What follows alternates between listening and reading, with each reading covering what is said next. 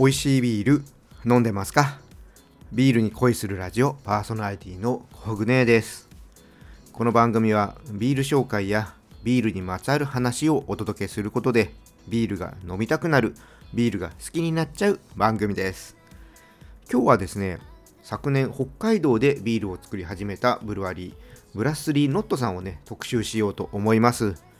昨年もね注目されていたブルワリーさんなんですけどもま缶商品も展開し始めて全国のビールファンが飲みやすくなりましたのでこのタイミングでビアコイでも紹介しようと思います。ということでね今日はブルワリーの紹介と3種類のビール飲んでね感想の方をお伝えしていきたいと思います。それでは始めていきましょう。ビアコイオープンです。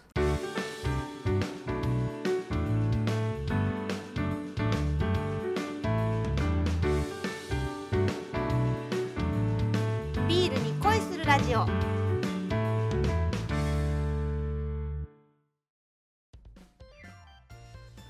それでは最初にブラスリーノットさんこちらをね紹介させていただきます。こちらのブルワリーは2022年11月北海道の東釧路湿原に隣接する鶴居村にある廃校となった小学校をブルワリーにしたところです、まあ、コンセプトは人を育て自然と調和するブルワリーです。こちらね名前にブラスリーとありますけどもこれをつけたのは単なるビール工場ではなく訪れられる場所にしたいという思いからで、まあ、ノットは結び目という意味で、まあ、地域との結び目自然との結び目人々との結び目とクラフトビールはさまざまな文化との結び目になれる可能性を持っているということで名前に使ったそうです、まあ、ノットでは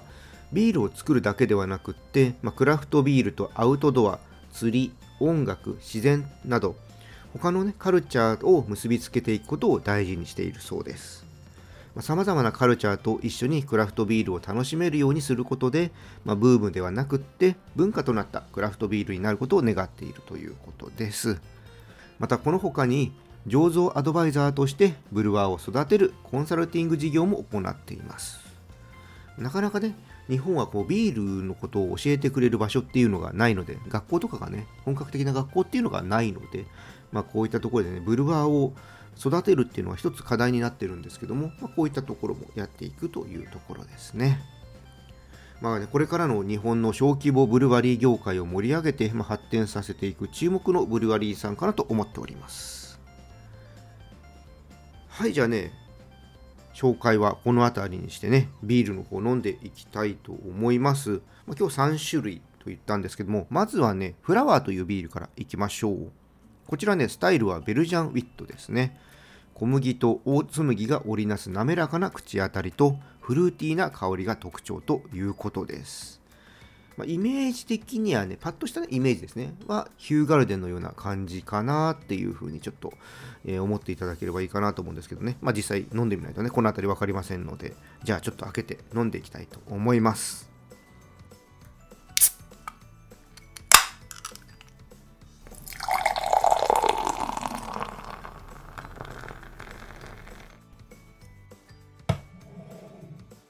はい、色はですね、まあクリアですね、ちょっと色合い的には少し暗いゴールドといった感じだと思います。じゃあ、飲んでみたいと思います。いただきます。おー、さっきあの、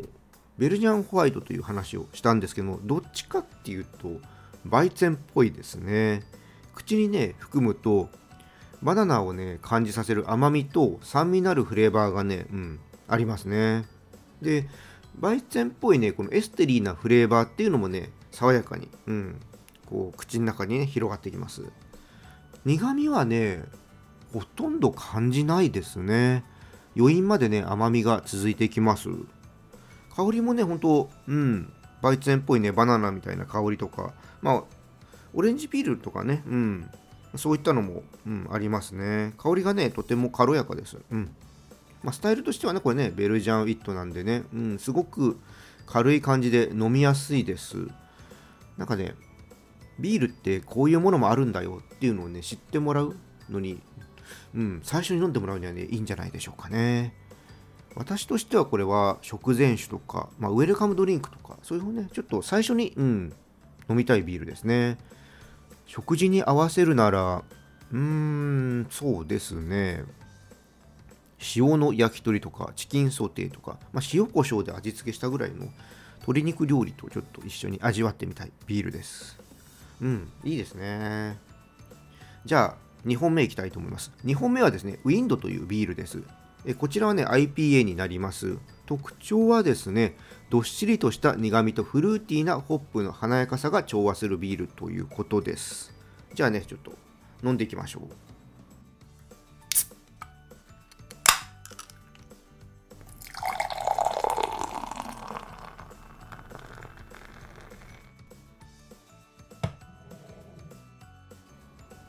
はい。こちらはね色はねクリアなゴールドですね。さっきよりもちょっと明るいです。はいじゃあいただいていきますね。おお結構ねパンチありますね。濃い味ですね。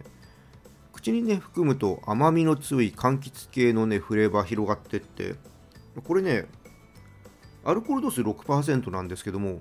それ以上のね強さ感じますね。で最後の方にねこう苦みがじわっと出てきますね。うん。香りはねオレンジとかグレープフルーツを思わせる柑橘のね香りがうん。いいですね。うん。これはねもうハンバーガーとかジャンキーな料理ですね。これとはね合わせていきたいですね。パンチ効いてるんで少しね味付けが濃い料理の方がいいかなって思います。ほんとねパンチがあるんで個人的にはダブル IPA くらいのね強さ感じますね。ちょっとね 予想外でした。はい。じゃあ3本目いきます。最後はですねこれムーンというビールになります。こちらがダブル IPA ですね。えー、高アルコール度数と鮮烈な苦み鮮やかなホップのバランスを取ったビールということです。IPA がねあれだけしっかりした感じになってたのでこれはうん。ハードパンチャーなんでしょうねじゃあちょっと飲んでいきたいと思います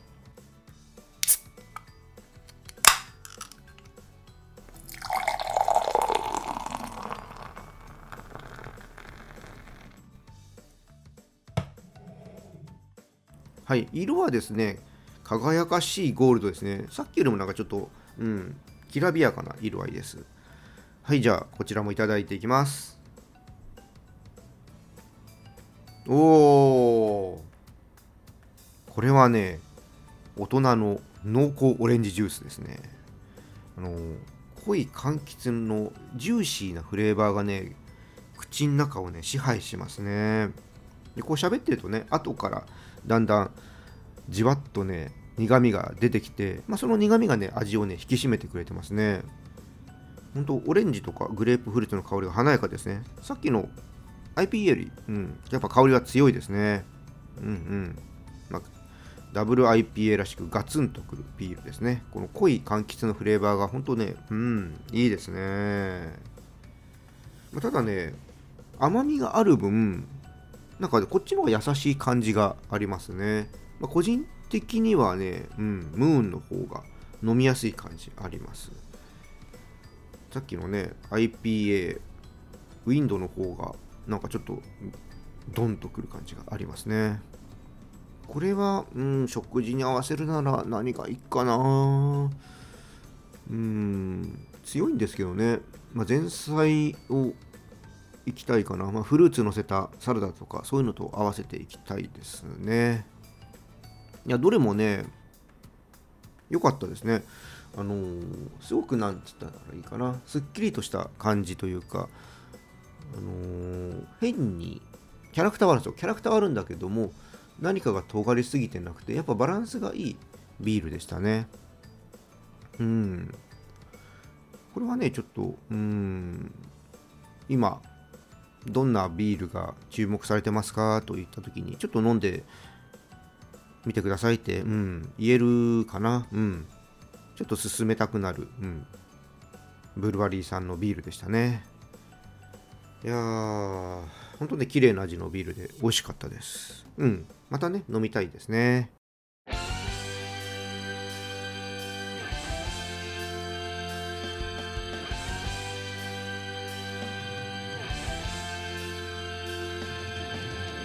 ブラスリーノットさんのビールはこの他にも何種類かあるようです。ビアバブで飲めるところもあるようですし、ふるさと納税で購入することもできるので興味を持たれた方ぜひね飲んでみてください。はいじゃあ今日はねここでオーダーストップにしたいと思います。このチャンネルではリスナーさんからの感想や質問をお待ちしています。スタンド FM や Spotify をお聞きの方はコメントやレターを送ってください。また今日の配信が良かったらぜひいいねとフォローそして SNS でこのチャンネルのシェアよろしくお願いします。それでは皆さんお酒は適量を守って健康的に飲んで楽しいビールライフを過ごしましょう。二十歳になっていない人は飲んじゃダメだからね。